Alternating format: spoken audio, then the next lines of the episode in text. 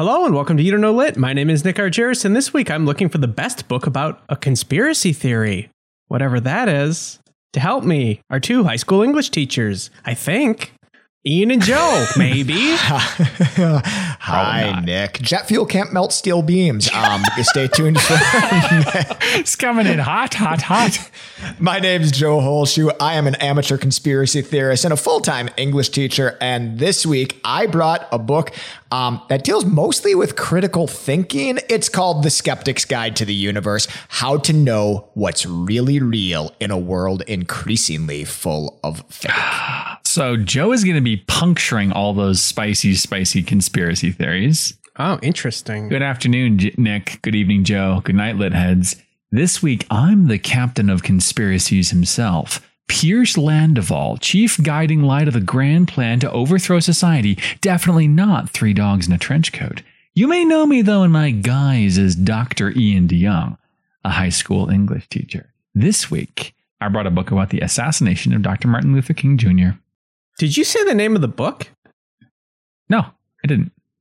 It's a super so- long name. It's called Killing King, but then there's like a colon and there's like several sentences after that. I Um, can I tell you, like two like two or three weeks ago, I don't think Joe said the name of his book the entire episode. Nice. And That- I I literally didn't know what book you brought, Joe. It was uh that was the that was the episode where he brought the Bible, right? And and he just didn't he never that's said right. it. I'm like, what is that was- called? Mhm. Well, some books can't be named. Um, it- it- well, Nick, in in my attempt to be better, I have brought a book called. I forgot. You did a good job. Yours was in there about the Skeptic's Guide to the Universe. Yeah, skeptics. Wait, Guide. did you just say the book? okay, you guys are supposed to say the names of the books.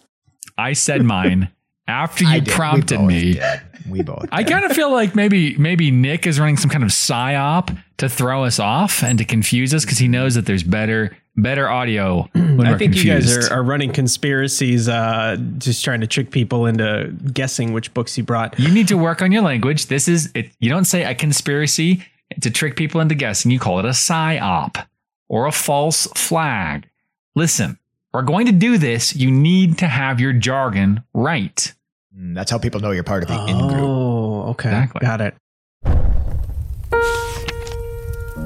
May your earlobes turn into assholes and shit on your shoulders. Hey, the plot doesn't fucking matter at all. This is what I think it's about. If you look closely enough, every author was at some point a racist. Audiobooks don't count, right? All art is quite useless. who, who told you that? Fun fact that is how Joe laughs.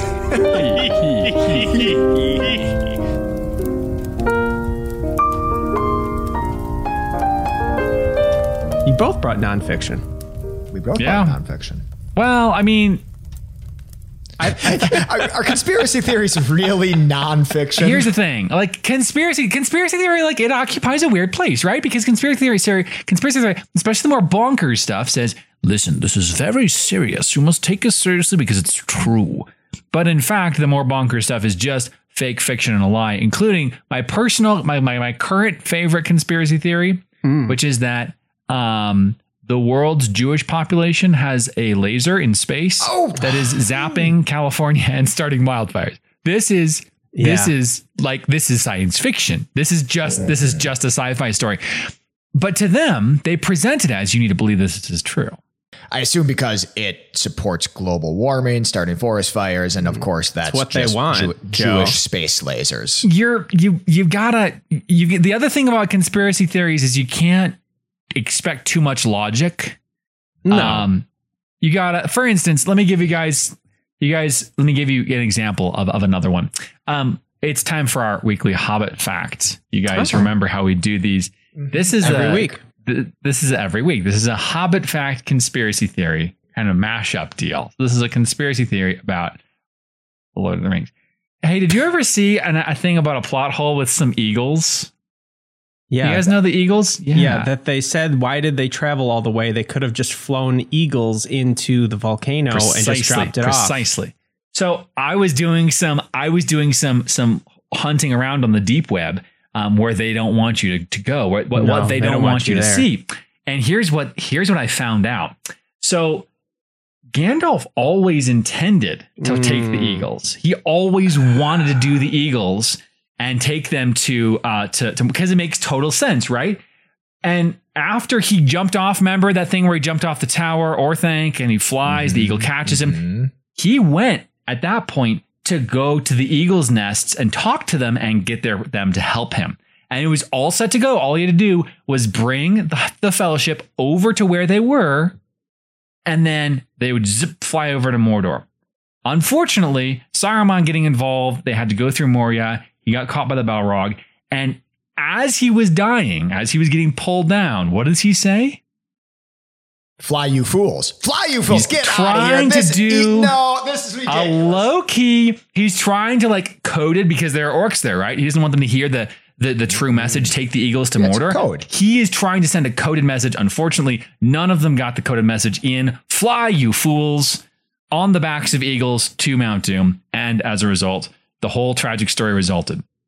Ian does this thing where I he he's so earnest when he says things, and I don't Yeah. know, like, like I don't know if he's teasing us or not. I feel like you're teasing. You're teasing. I got this from Reddit, and um, there are absolutely plot holes here. There, there, are, there are logic errors here, but I thought it was pretty good. I thought it was, you know, I, I like the explanation of "fly, you fools." Joe, I've told my favorite, my favorite space laser, my favorite conspiracy theory. What's your favorite conspiracy theory right now? Oh, that's a great question. I have two Thank you. that I want to talk about. Yeah. Uh, I believe in exactly two conspiracy theories. I might believe in more, but I'm a pretty big proponent of two of them. The first conspiracy theory that I believe in is I think that Michael Jordan was serving a secret suspension when he played for the Chicago White Sox for a year. Nice, nice. I mean, that's crazy. Like he. He, he, it makes a lot of sense. Uh, the secret suspension was for gambling. I like it because I think it Yep. could have been pretty hush hush. I think not that many people would have needed to know about it, like the Right. commissioner of the NBA, Michael, Michael Jordan, maybe Right. Phil Knight, and those three guys can keep a secret. Like they're cool. Do you They're think cool. he like owed the commissioner of of the MLB? And that's he was like, you gotta we you gotta come over here and play. you got to you got to play for the White Sox minor league the, team? the, man. the Bud Selig owed the the commissioner uh, uh, of the NBA a, a favor. Sure, I'll take him. Okay, that's a and good then, one. and then the other conspiracy theory that I believe in is um, a little less lighthearted than that. Jewish space lasers. obviously Jewish space lasers. No, I I've sometimes wondered if the fourth airplane on 9-11 was Oh shot down. Uh, the- God. The, the, the Oh, one that yeah. crashed in a field in Pennsylvania. Okay, and, and this is why I think it. Let me put my conspiracy hat on for a second.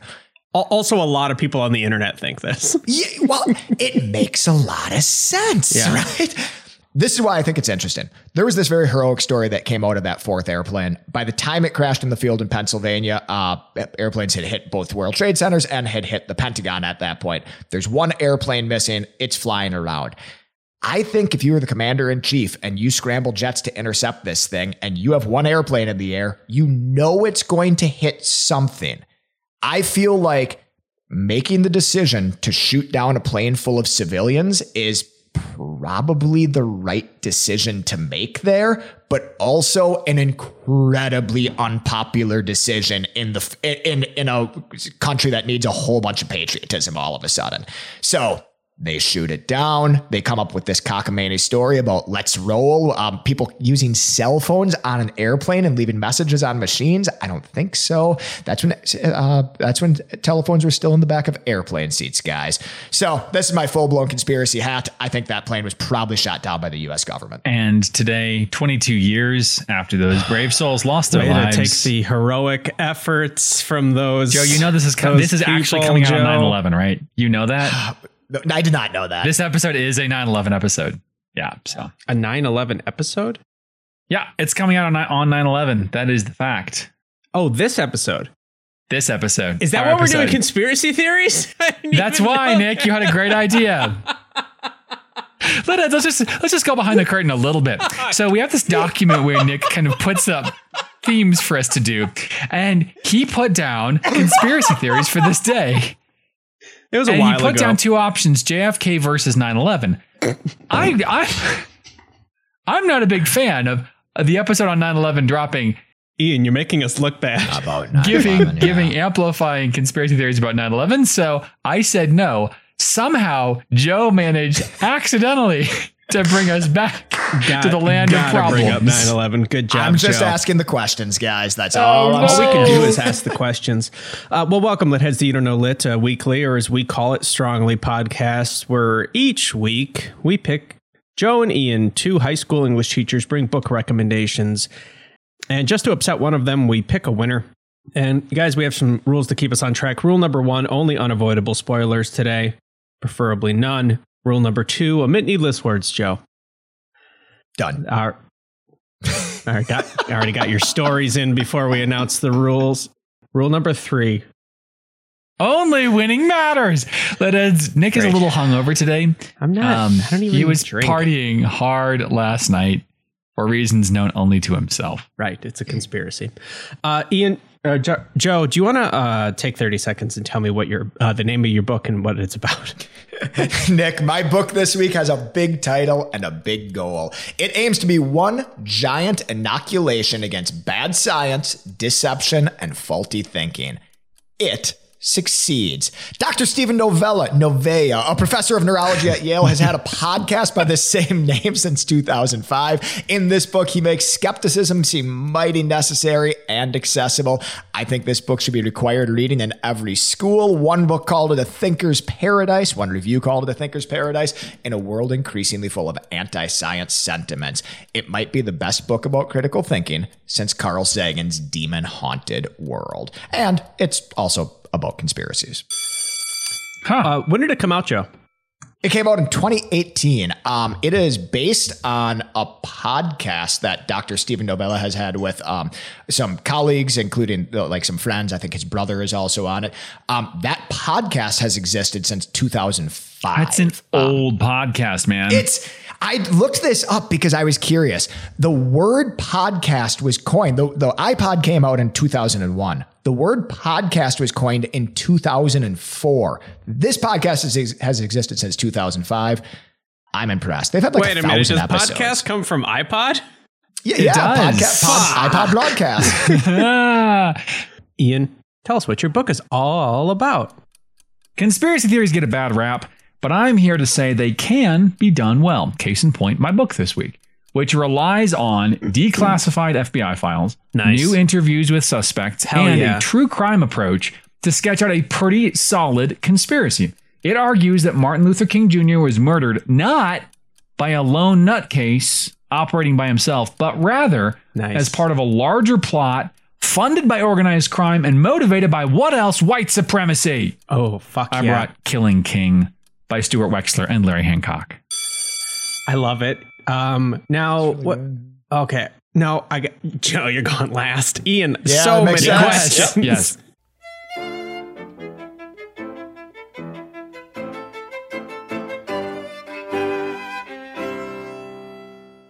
Get to the end immediately. What do they think? Yes, definitely. Yeah, yes. Yes, they do. They do think that. Yes.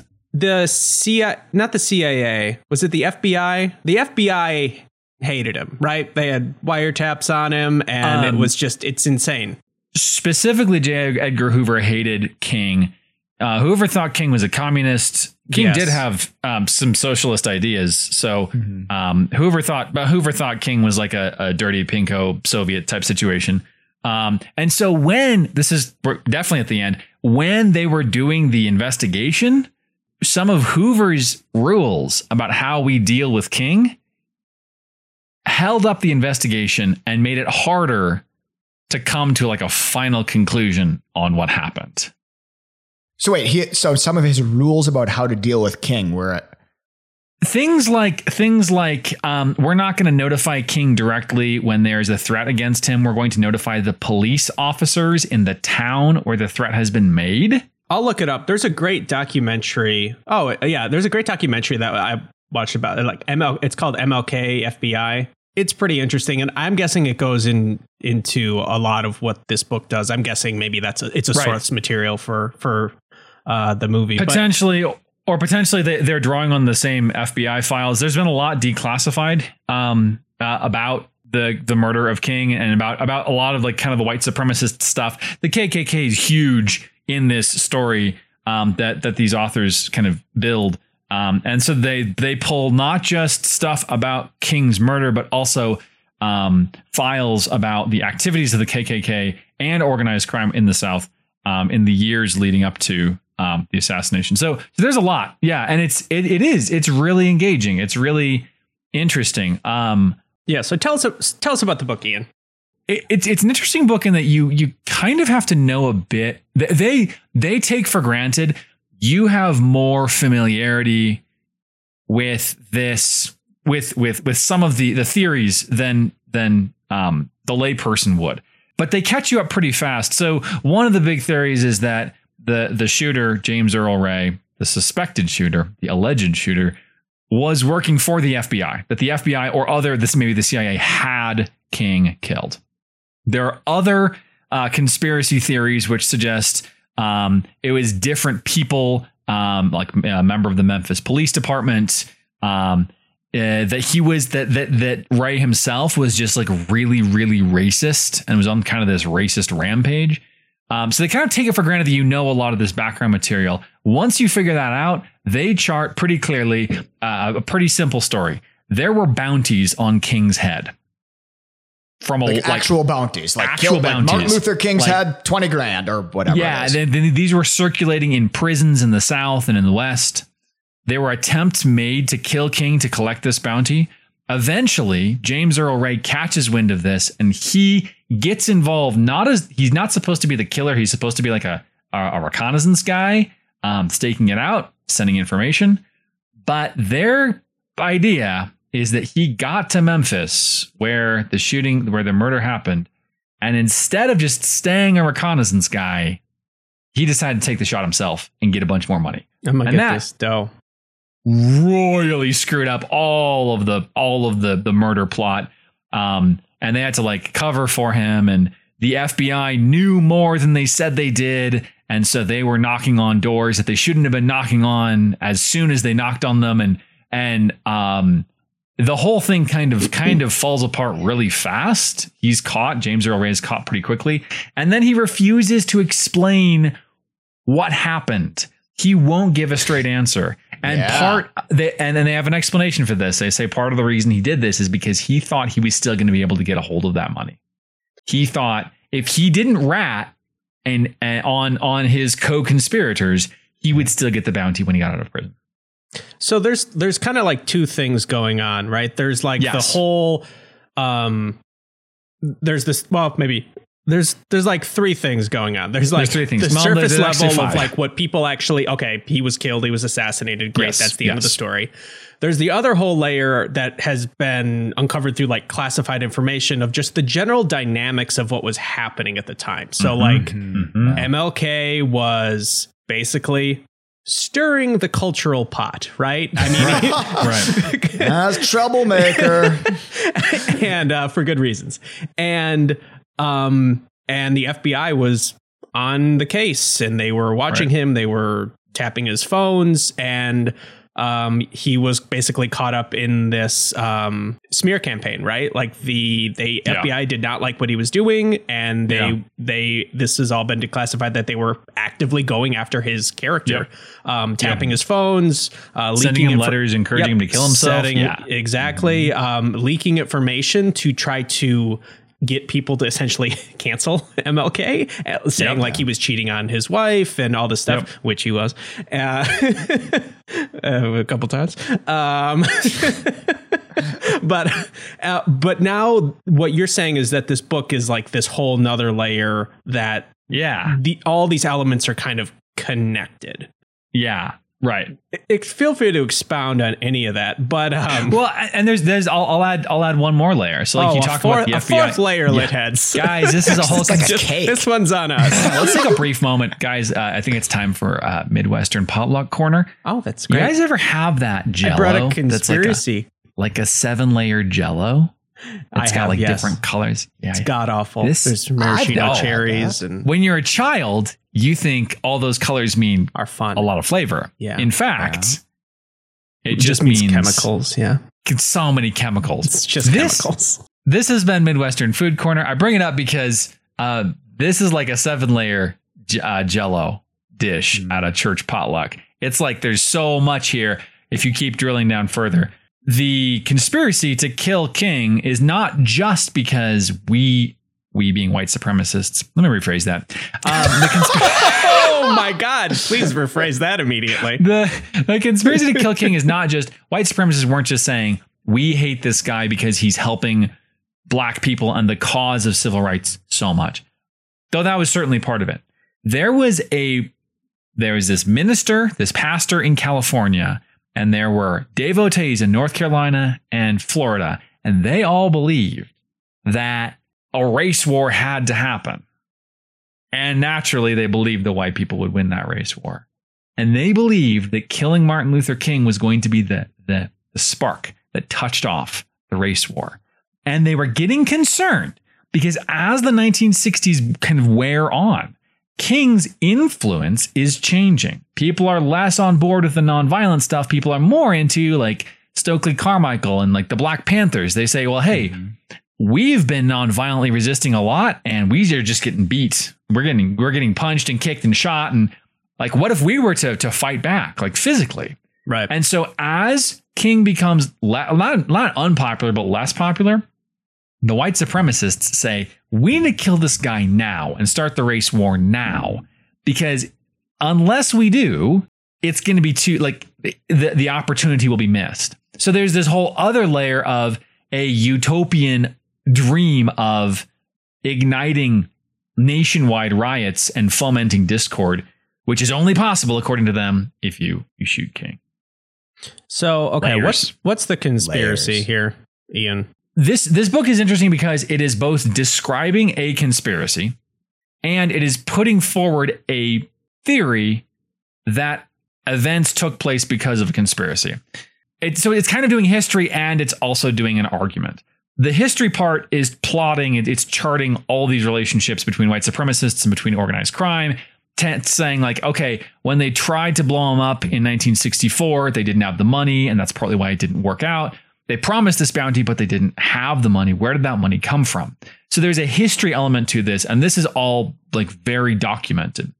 There's also the conspiracy theory element, which is saying the information available to us, let's reinterpret it. So a big a big part of this book, and honestly, some of the most interesting stuff in this book is following James Earl Ray as he sort of like cruises around. He goes up to Canada, he goes down to Mexico, he hangs out in LA.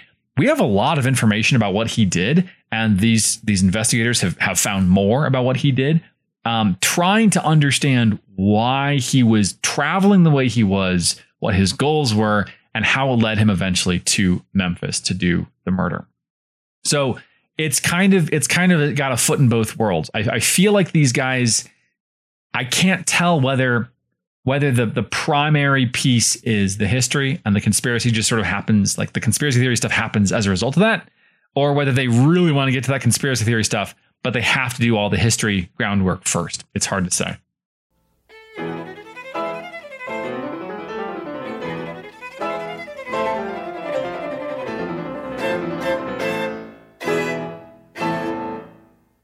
Does it raise the question that there might be a conspiracy, or is it an argument that this was definitely a conspiracy? It definitely happened. We came upon it when doing this historical research, or whatever. Like, is is I think- how, how think- confident is it? what it's trying to do well so so i'll get to the confident thing in, in a minute because that's super important to the success of this book i think what it does is it first historically lays out that there were bounties offered on king that is historical fact That's news to me. Right, right. It's news to all of us, and this is kind of part of their bombshell that it wasn't just racism, it wasn't just um, a, a lone nutcase. It was organized crime. It was a bounty. Right. So that's that's the thing that they establish as historical fact.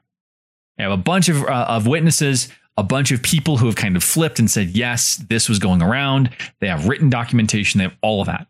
But the the conspiracy piece comes when they connect that to the events of King's murder. So they they say yes, there's this bounty out there, and we do know we we again have have it on record that the shooter James Earl Ray knew about the bounty, but we don't have that clear connection that he was definitely doing this stuff because of the bounty. Hmm. Now, Joe, in Yes. your in your book, I assumed Yes. you're essentially you've been essentially trained to poke holes in conspiracy claims. Oh yeah, at this Joe's, point. so Joe's yes, muscles, yes. like the muscles on his head, are like really big right now, Oh my bulging. goodness. I've been working on them. It, yeah, So- it looks like a vascular disease. Um, Joe, what Yes. what qu- hole sh- Yeah. should we be poking in Yeah, this Swiss okay. cheese MLK poke me, Swiss Joel. cheese? Joe, poke me. don't. a couple of questions that I Jesus have right away. Christ. If there were bounties on Martin Luther King Jr., right? And there were. And there was Why are we just hearing about this now? Like how so many people would have had to know about this. So many people would have like presumably been like actively pursuing it, right? Like if there's a bounty on somebody. Why now? How much was the bounty? Right. first rule Um, of public relations, Joe. Why now? Why the bounty now? started off. The bounty started off at like ten thousand. It grew. I think it. I think it ends up at like five hundred thousand um, dollars. So So it it feels it's like it's big- going to people would like be excited about Yeah. that. Like right. Well, I mean, and and to that point, I would say um, it was pretty well known in the prison systems in the South when King was alive. Like it's Oh, a time. Okay, Joe, you could just be an idiot. No, no, no. Like this is this is not a world that any of us have any contact with. I certainly hope. Um, like he he they they talk like they they they run it down pretty clearly. Like, oh yeah, here are a bunch of different people who have memory of hearing about this bounty in the prison systems in the in the South in the '60s. So this is it's all hearsay, right? It's all has to be Yeah, hearsay yeah, because no yeah, one's going to write down in the prison newspaper under the the want ads somebody to shoot Martin Luther King for five hundred thousand dollars. You're not going to have you're not going to have um, documentary evidence of that. It's all going to be anecdotal. But they make a pretty a pretty compelling argument that this was common knowledge. And then when King dies and nobody claims it, why like it goes away, right? It, it doesn't matter anymore. like it's just another. I mean, it's not that that particular aspect of it. I don't think is the crazy part. I mean, enough people wanted him dead. Right, we all know that, and I'm sure, Sure. there was money being thrown around to maybe Sure. try to make that happen. That's not like surprising information.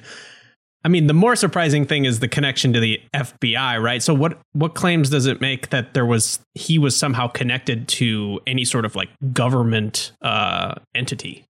so this is one of the the dominant theories and i, I talked earlier about how um, the book asks you to kind of know some background stuff one of the dominant theories is that he was recruited by either the fbi or the cia or somebody some shadowy government organization to do this basically and he had handlers and um, he was coached and he did it and then and then he was the fall guy um, for conspiracy How do they back that up? well, so th- they don't, right? And that's the thing. Nobody can no, no nobody can say, no one connect, no one can connect That's critical, uh, Ray clearly right? to governmental forces. There is there is a guy. Right. So Ray talks about in like after he went to prison, he he had kind of like a, a big media career. A lot of people interviewing him and stuff. Very very visible in the public eye because he had killed.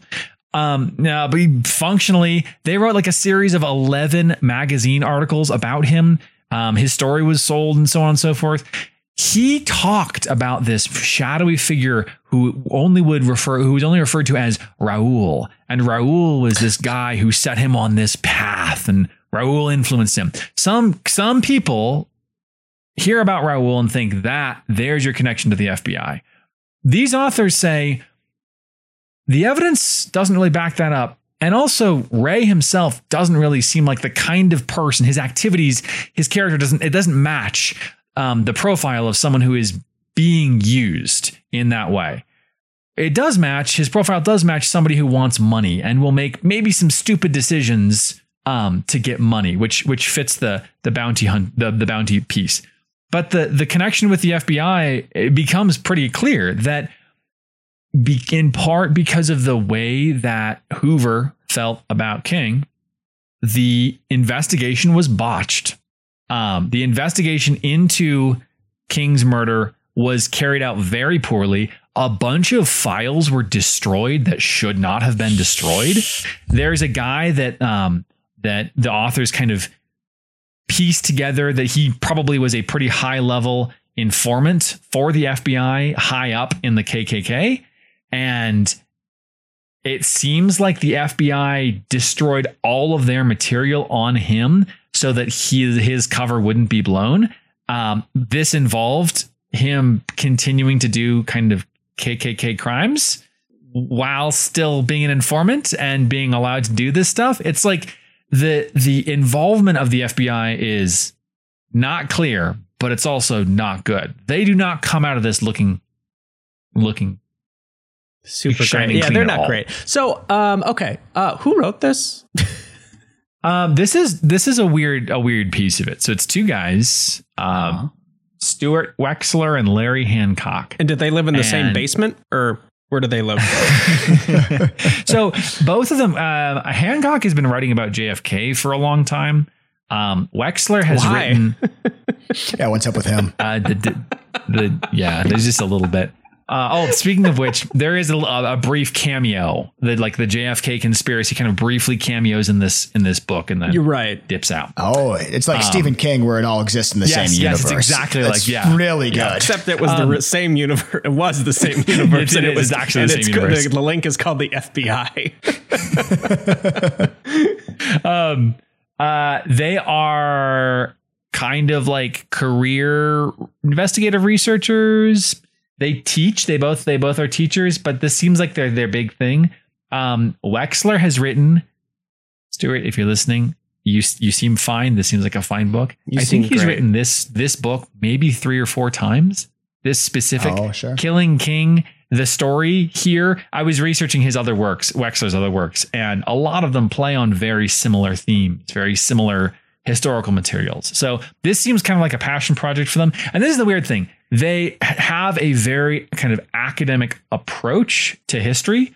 Um, and we can talk about certainty in a minute. I want to make, want to make sure I get to that. Eh. But no, it's important. It's important to what this book is. They have a very academic approach, tons of citations, tons of big long footnotes.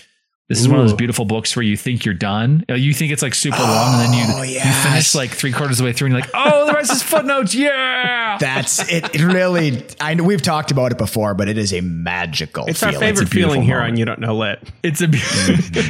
well, first first we realize love. we don't have to First DNF love. another book. Yeah, that's right. So they they have they have kind of the trappings of academia, but they're not. Like this is a popular book, and um, I I struggle. I'm not in this world. I struggle to know whether this is unhinged. Like it doesn't Yeah. seem unhinged to me, but Uh, maybe put- they're just really persuasive. Put your thoughts into question. Well, that's the sign of a good conspiracy. Ian has been right. taken to the dark side, folks. I am I am now all in. Um, the last thing I want to say about this book, one last thing. Um, this book I think does a like a really good. It does it, its its approach to ideas of knowing and certainty and fact are really really good. So I think the worst conspiracy theories kind of disregards disregard factuality. They disregard alternative perspectives. They just say it is Jewish space lasers that are starting those forest fires. That's it. That's, that's Can that be the name of the episode?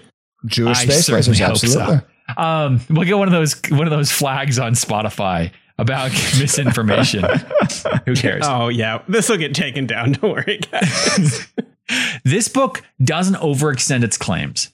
It says like these are facts, and the, and now here we go into conjecture. It makes it clear when it's leaving the realm of fact and moving into conjecture. Um, when it's things are ambiguous, it leaves that stuff ambiguous. So, despite the strong circumstantial evidence, here's an example: strong circumstantial evidence that James Earl Ray was the guy who shot King. There are no witnesses. Nobody was standing in the room watching him as he pulled the trigger. And we don't know. We know where the shot came from. We don't know who was in that room. And as they describe the murder itself, they they they track us all the way up to where we lose track of Ray. And then they don't kind of they, they don't d- dip into speculation there. And then maybe he walked into the bathroom where and then maybe no. They just they tell it in a very in a, de- in a deliberately um, neutral way which makes it clear that they don't have all the facts and they're not going to guess where the facts They're not trying to necessarily sell something, right? Believe I mean, that- yeah. you sell a conspiracy by omission, right? Not by not by too many claims, well right? and and These I are some problems you might have with it. I think when they have conclusions they clarify these are the conclusions we're drawing they even use that language we draw these conclusions and I think as a reader who is very unfamiliar with this cons- the conspiracy theories around um, King's murder this helped me believe them This seemed like they were treating facts and truth in a respectful way, as opposed to we want to um, make the FBI look bad, or we want to make this restaurant owner who is claiming to be there look good. They have a persuasive goal, but they don't have an agenda.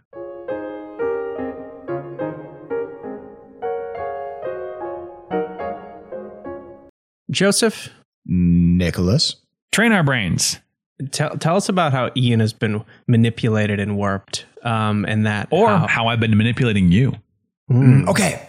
This is the slippery thing about conspiracy Ooh, theories, so isn't it? slippery. Oh, Because he's going to say that I'm not wrong. Well- well, when I listen to Ian, I, it sounds pretty plausible. Like, like that. That doesn't sound bad to me. That's I don't know. Guy killed JFK or guy killed we're Martin Luther right up to the ledge, right? Mm-hmm. Like we're pretty Yeah. much as close to the ledge as you can get. Okay.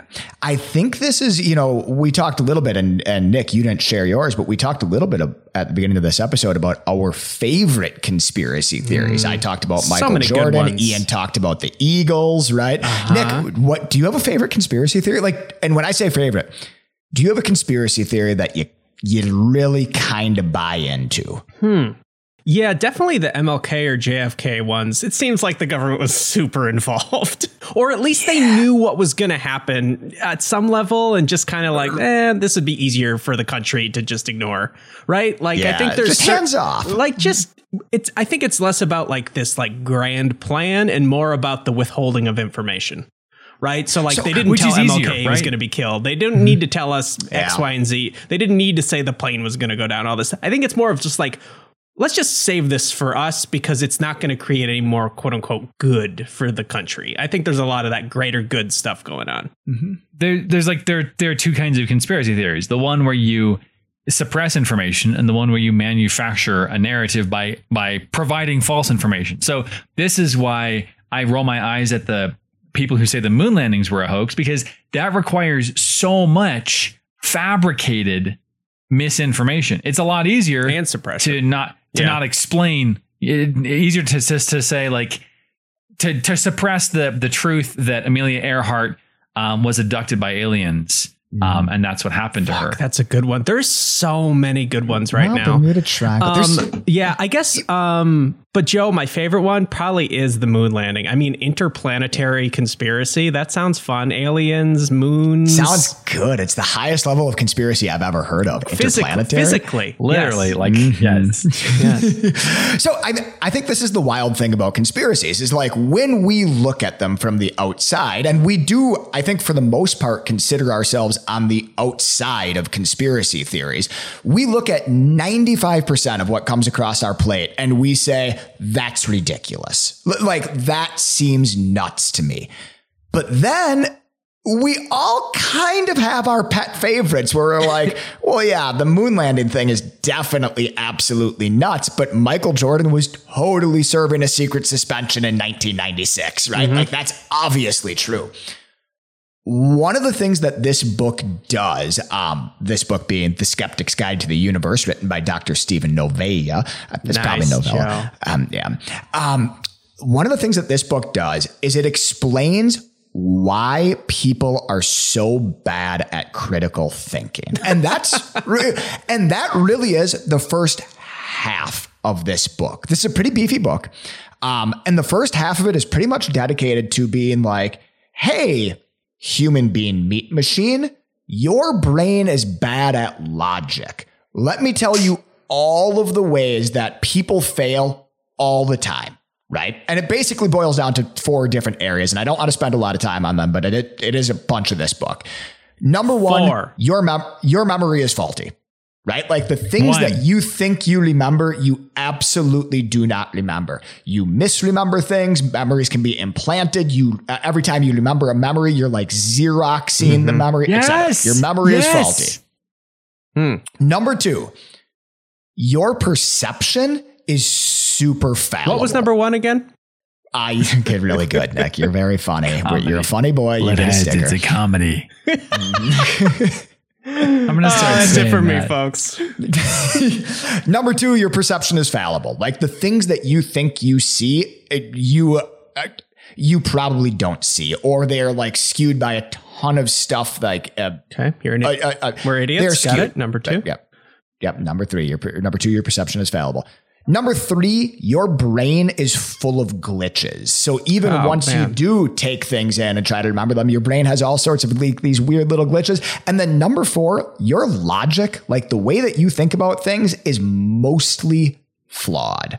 Right, and he's and This he's is not an saying. insulting start. Idiot. well, and so he's not basically, saying- we're, we're meat dummies. Big sex. we are addi- meat big- dummies. Yeah. But the good news is, is we are meat dummies, but we can get better. Mm-hmm. That's also right? a good We- episode name. Meat dummies. Meat dummies. We're meat dummies, but we can get better. And the way that we get better, largely the argument of this book is, is by recognizing all of the different ways in which our brains fail us, being aware of those and monitoring not so much outside information that we're taking in and like examining that for flaws, but really examining like our own beliefs, our own thoughts, and seeing where we are the ones screwing up. That's the first half of this book. Okay. Uh, I guess. Okay. So, what do we need to know, Joe? Joe, what do we need to know? The next piece of this book is looking at a whole bunch. Doesn't well, matter. the next piece of Anyway. this book is looking at a whole bunch of different stuff and being like, not let me show you where people screwed up in a big way. Okay. Right? Like, let me show you commonly held beliefs where people show up in a big way. And it goes from everything from like, um, there was this horse that people thought could count called Clever Hans. You've maybe heard of this before. This is a common example. To like, these are people who purport that like free energy and perpetual motion machines are a thing. And this is why Oh, they water always, car. always, always are wrong. A water car. Yes, you've got it. Like, the, it even talks about like, pyramid schemes and MLM's M schemes Oh. and being oh. like, let me tell you why these are so obviously logically a terrible thing. That's where a bunch of this is. And a big chunk of this book circles around conspiracy theories. And a lot of it talks about why conspiracy theories are just so durable. Because they are durable, aren't they? Mm. Well, the yeah, the ones that have you know endured, I would say, are definitely durable. uh, so Nick, g- great, I would sele- listen to a example podcast. of Sorry, survival it's time for a spinoff. I would listen to a podcast survival bias. Yeah, that's good. of sh- short of, of short lived, short lived, like the conspiracy theories that didn't stick. Oh, the ones that almost made Like it, or the ones yeah, that like one off. That would be hey lit heads.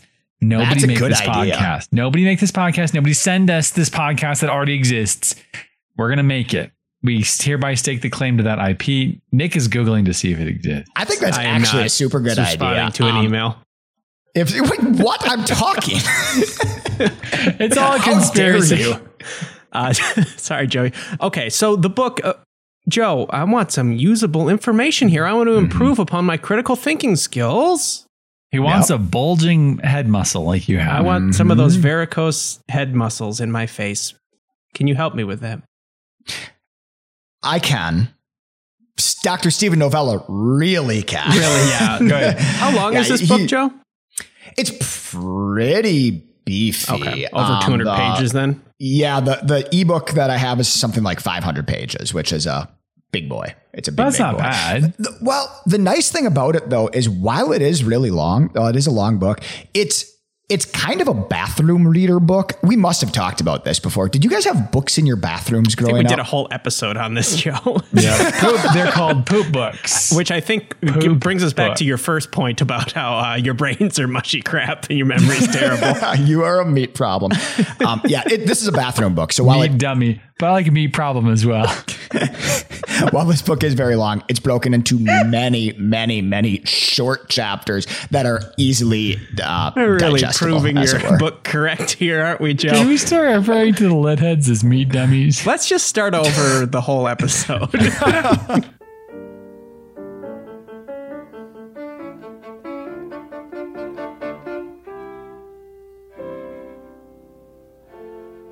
Joe, what? Okay, I, I guess um, I'm not sure how many more times I can ask if there's any uh, takeaways. You know, are there any things that people should be aware of, or or does this not clearly outline them in, in that type of way? No, there's a million takeaways that people should be aware Sounds of like to the point many. where Yeah, too many. Like I, I don't even know where I would start talking about these. The first, the whole first half of this book is stuff that you might learn in like an introductory to logic course, like when talking about inductive reasoning. So it talks about like this is the Dunning Kruger effect. This is why it screws up your thinking. These are arguments and logical fallacies. fallacies. These are cognitive biases that you have. Let me tell you about the confirmation hmm. bias, the appeal to antiquity, appeal to nature, right? Like common logical fallacies that people commit. Yeah. So this book is full of those. But Nick, this is conspiracy theory week. That and I want to talk when it talks about conspiracy theories, it says, do you know why conspiracy theories are so durable and so dangerous? Is because a ton of stuff that I just talked about in the first half of this book, it's like a perfect storm when it comes to conspiracy theories, right? Like conspiracy thinking is the confluence of logical fallacy, cognitive biases. It's the back to Lord of the Rings, the one ring to rule them all of faulty thinking. It crops up in just about every topic that skeptics deal with. It's an all purpose get out of jail free card played whenever a true believer's back is up against a wall. So conspiracy theories are a problem. They're here for a reason. Joe, let me ask you a question that I know you're going to knock out of the park. I'm ready. I'm Oh, excited. dear. What are some things you found interesting about this book? okay.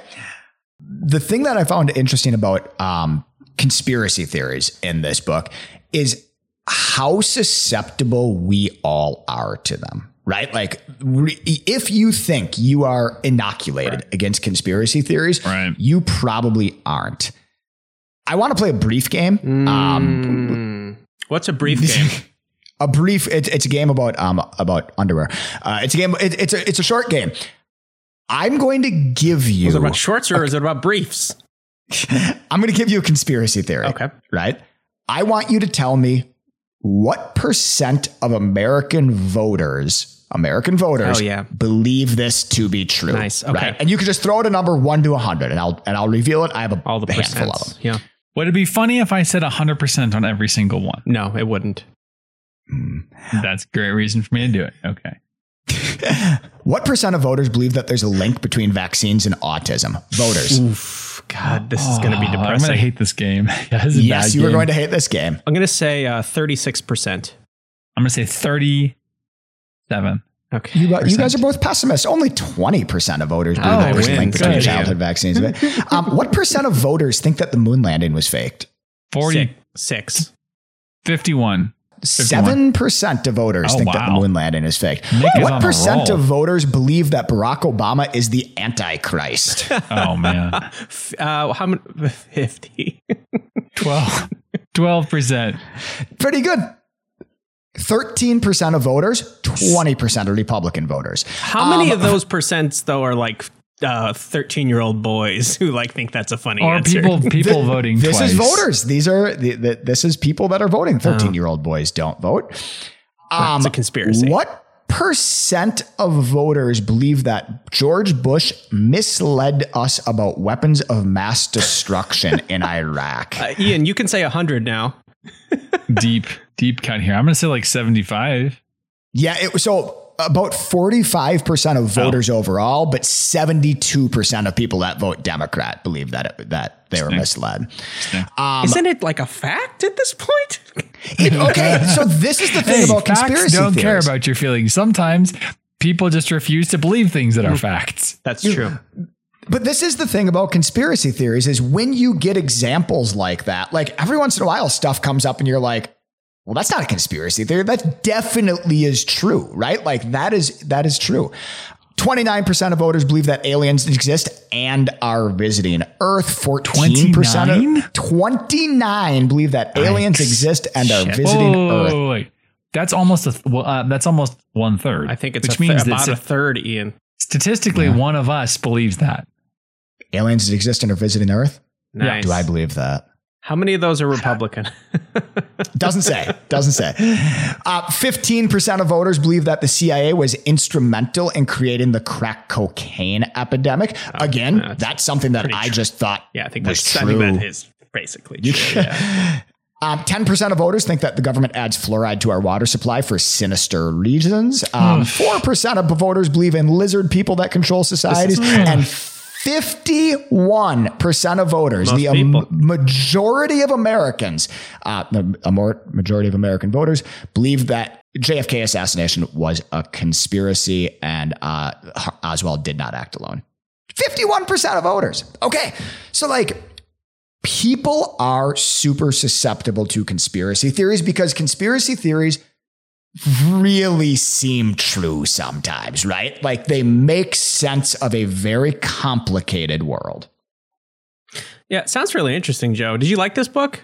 It seems like Yeah, it's I liked it. really uh it would who wouldn't be curious about this, right? This book can be dense at times, right? Like, I mean, a lot of it is That was my question. Yes. Does it read fun or is it like fun when you think about it? he. Good question, Ian. That's a good Thank question. you. This book is in danger of being too dense very frequently. Uh-oh. Right. With that said, the way it's written is light. Like it very clearly has grown out of these guys doing this podcast where they talk about the same stuff for for years, right? So it is in danger of being stodgy, right? Like they talk about studies, they talk about p values and stuff like that in here, but the title of this book, even, should be a clue. The Skeptic's Guide to the Universe is a deliberate nod to the Hitchhiker's Guide to the Galaxy. Like the people that write this book, Dr. Steven Novella et al., um, they are they are playful. Joe- They are trying to inform. They're trying to have fun. When you see your, the next new exciting conspiracy, let me just make one up off the spot. Yep. Aliens are coming down and creating some sort of cabinetry, right? Really high end cabinetry. Really nice cabinetry. And then taking it away before we can buy it. Right. this At are the JCPenney. Swedes e- aliens? Is this is this just IKEA and that that's you're what's talking about causing here? deforestation and the fires in Canada. Mm-hmm. Anyway, um, so when you see that inevitably on TikTok in the next week, Mm-hmm. what is going to run through your mind? What are your new kind of tools in your arsenal to say, is this true or is this right. uh, nonfiction fiction or nonfiction? is it- Mm-hmm. Because it's a book podcast. Right. So I would wonder, like, why haven't I heard of these aliens before? That's your Have first other question, people huh? seen these aliens? To what end are the aliens building this cabinetry? Who benefits from these aliens building the cabinetry? Pine, oak, maple, which one? Right. All these things. All these things are good questions. Okay. Anything else or? Yeah. No. The only other thing I would say is like conspiracy theories are. uh I think they're very sexy because they make simple sense of a complicated They're world. obviously sexy, yeah. Yeah, they're super sexy, right? Like, They're an answer. Conspiracy theories makes they're an answer. They're an answer in a world that Yep. very frequently world does not have sense. satisfying answers. All right. Well, Oh, I'm sorry. I do actually have only one more thing to say. okay. If you're not going to read this book, I would unlikely. try listening to their podcast. Oh, okay. Uh, the podcast is by the same name. I listened to just the most recent episode, so I don't know if this is indicative of all of their episodes or not. So the, the most recent episode is ep- episode like 975 at the time of recording this. One of the things that they do in the podcast, they have like four or five people on it every time. They go through um, things that skeptics should be aware of. And one of the things I thought was most interesting is they had chosen a study. Um, and this particular study was about gender affirming care. And this is a study that has been misrepresented by tons of media outlets. Like it has been spun, like basically it's been spun to say, people who seek gender affirming care, like who seek top surgery, right? Like who start undergoing like gender um, transitions, right? Like physical surgeries, have a tremendous amount of regret. That's the spin, right? I've heard What conspiracy these guys- theory. Yeah. What these guys do on the podcast is they say, okay, here is the study that they are talking about. Let us talk through like the methodology of this study. Let us talk through the actual statistics behind this study. And let me tell you why this study is being wildly misrepresented. And the, it, just in the episode I listened to, it basically starts out by saying, look, here's all these places that are saying that people who seek gender affirming care absolutely regret it afterwards. In reality, once they go through the study and explain how everything works, they say, in reality, people that seek gender affirming care have one of the highest satisfactions of healthcare of any surgery. The only one that sor- scored higher than them is people um, that sought a surgery that cured your incontinence, right? Like people that used to pee their pants and now no longer do. They are p- happier with their surgery. Um, so really cool podcast, really interesting book. I it's an interesting crew. The guy's a professor at Yale. He's one of the first researchers on ASMR, which I think is um, Whoa. It's terrible. yeah, I it's cool book, interesting book. It's a good bathroom reader and probably should be taught in like er, your civics course.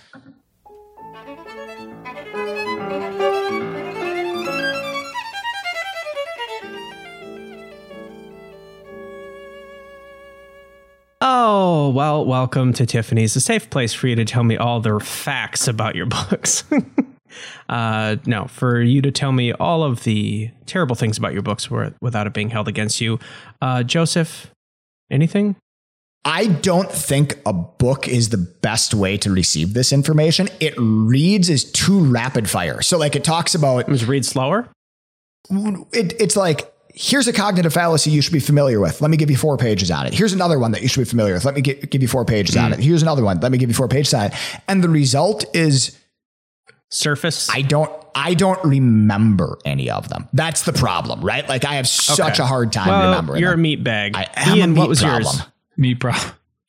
um, Any meat problems in yours? I would say the meat problems in mine are these guys have a lot of information and they have way too many names. It's very Okay. hard Too to keep track of all the names. There's this rogues gallery at the back where they like, they have pictures of these guys and like a brief rundown of who they are. That should be at the front. There's so so many names. You get very lost in who is who and who's paying who to do what. And it was not. I was not in danger of putting this down, but I was like, wow, give me some help here, brothers. All right, gents. Um, I'm gonna put this one up to a poll. Who's gonna win today? Uh, whoever can guess uh, the number one conspiracy, as stated by Teen Vogue magazine, Teen Vogue Oh. magazine, is gonna win today. So number one myth, according so to Teen. Teen Vogue magazine it They made a surveyed list. their readers. I didn't say that. Okay. It's got to be. the It's just. I, mean, look, you just have to assume it's extremely reliable journalism. All right, Joe. So they did the math. yeah. They talked to somebody, maybe. Unlikely. themselves. They talk to probably Googled something. Yeah. What is it? Speaking your of which, guess? can I Google this to find out? That'd be great if you didn't. I- I'm going to say the moon. I'm going to say the moon landing. Moon landing? conspiracy. Joseph? theory. Yeah, it's really good. I'm going to say that the teens, they know which way America leans. 51% of Americans believe the JFK assassination. I say this is JFK assassination. Well, you're both wrong, but one of you is more right. And that's what conspiracy theories are all about. Am I right? Nah. Uh, number one, Holocaust. oh, big Oh, one. Big of one, guys. Come Wow, on. that's Millions. wild. Millions. Joe, coming in at number two, though, is the JFK assassination. And There we Ian's so close, number three, moon landing. You Oh, were wow, almost okay. there. Ian, you lose. Oh. I- oh well. That's stressful. I hate that. The moon landing? Teens. Yeah, no. is there a tweens vogue? I certainly hope not. You, but you know they have the name. You know they Just have in Tween case. Vogue they have the. URL for sure. Guys, there's not a Tweens Vogue yet. Yet. I'm gonna see. Uh, we have two good ideas in this podcast: GoDaddy. conspiracy theories that weren't and tween Vogue. I will tell you in not in a second if tweenvogue.com is available. Because this There's no way. There's no way. No way that it's available. It is if it is available, it is going to be one hundred thousand dollars for that URL. Guys. Tweensvogue.com. One, one, one penny. I can buy Tweensvogue right now, which I think should be our new website. I don't like the S in it. Tweensvogue.com. Well, Yeah, it's not let me see if Tween Vogue is available. Yeah, that's better. Tween really Vogue. good audio. Uh, this is also available. This is amazing. Guys, I think we're done with You Don't Know Lit. I think we are starting a new podcast called, uh, well, we have to probably call it sunset Tween this. Vogue. This brand. Uh-huh. And Do we want the um, privacy policy? I don't think we need it. I think I'd like to get whatever people want to send to me. Guys, you should really tell the Litheads what to do. Ah, that's right, Litheads. Uh, listen to me. Listen to me, Litheads. I want you to go to the graveyard at about 2 a.m. And when you get there, the like third crypt on the left, you're going to make a, a secret knock on the door. And we'll let you in. We'll tell you all the secrets. We'll tell you about our plans for kind of like domination of the world and so on and so forth. Uh, just come on over here. you you know where we're where we're at. Um, you can if you want to be involved but not quite that involved, you can like us and Can go subscribe to tween, and tweenvogue.com. subscribe and so forth. Uh, on a podcast player of your choice, you can review us and say nice things about our podcast. You could shape the future course of this podcast by going to you don't know litpodcast.com and Tweenvogue.com. requesting a theme or suggesting a book for us to to read. I want to close by saying congratulations to critical thinking. You are not a meat problem. You're a meat solution. All right. In the last two decades, while we've been fighting for science and reason, it seems like the stakes have only gotten higher. My own profession, medicine, has been thoroughly infiltrated by the pseudoscience of so called alternative medicine. The very process of science is under attack. There are entire movements dedicated to denying and opposing the hard won fruits of scientific discovery, and now it seems that truth and facts themselves are easily tossed aside as an inconvenience. There are those who think, with good reason, that humanity is stepping back from the Enlightenment to huddle in echo chambers of comfortable, or at least familiar, beliefs. This is a generational struggle and one that will likely never end. Like in the universe of Douglas Adams, we've created this helpful and reassuring guide which will prove which will prove invaluable on your skeptical journey because the world is actively trying to deceive you and fill you with stories and lies. The forces of ignorance, conspiracy thinking, anti-intellectualism, anti-intellectualism and science denial are as powerful as ever. It's true that we have to struggle with these incredibly flawed meat machines in our skull, in our skulls, but we are standing on the shoulders of giants. A lot of smart people over a very long time have thought and argued carefully about the nature of reality and our ability to understand it. We have some powerful tools like science and philosophy. We do know stuff and we have ways of making sense of it all. So don't panic. This whole notion of thinking for yourself and questioning everything is actually quite fun and empowering. We can do this together. Tweensfolk.com.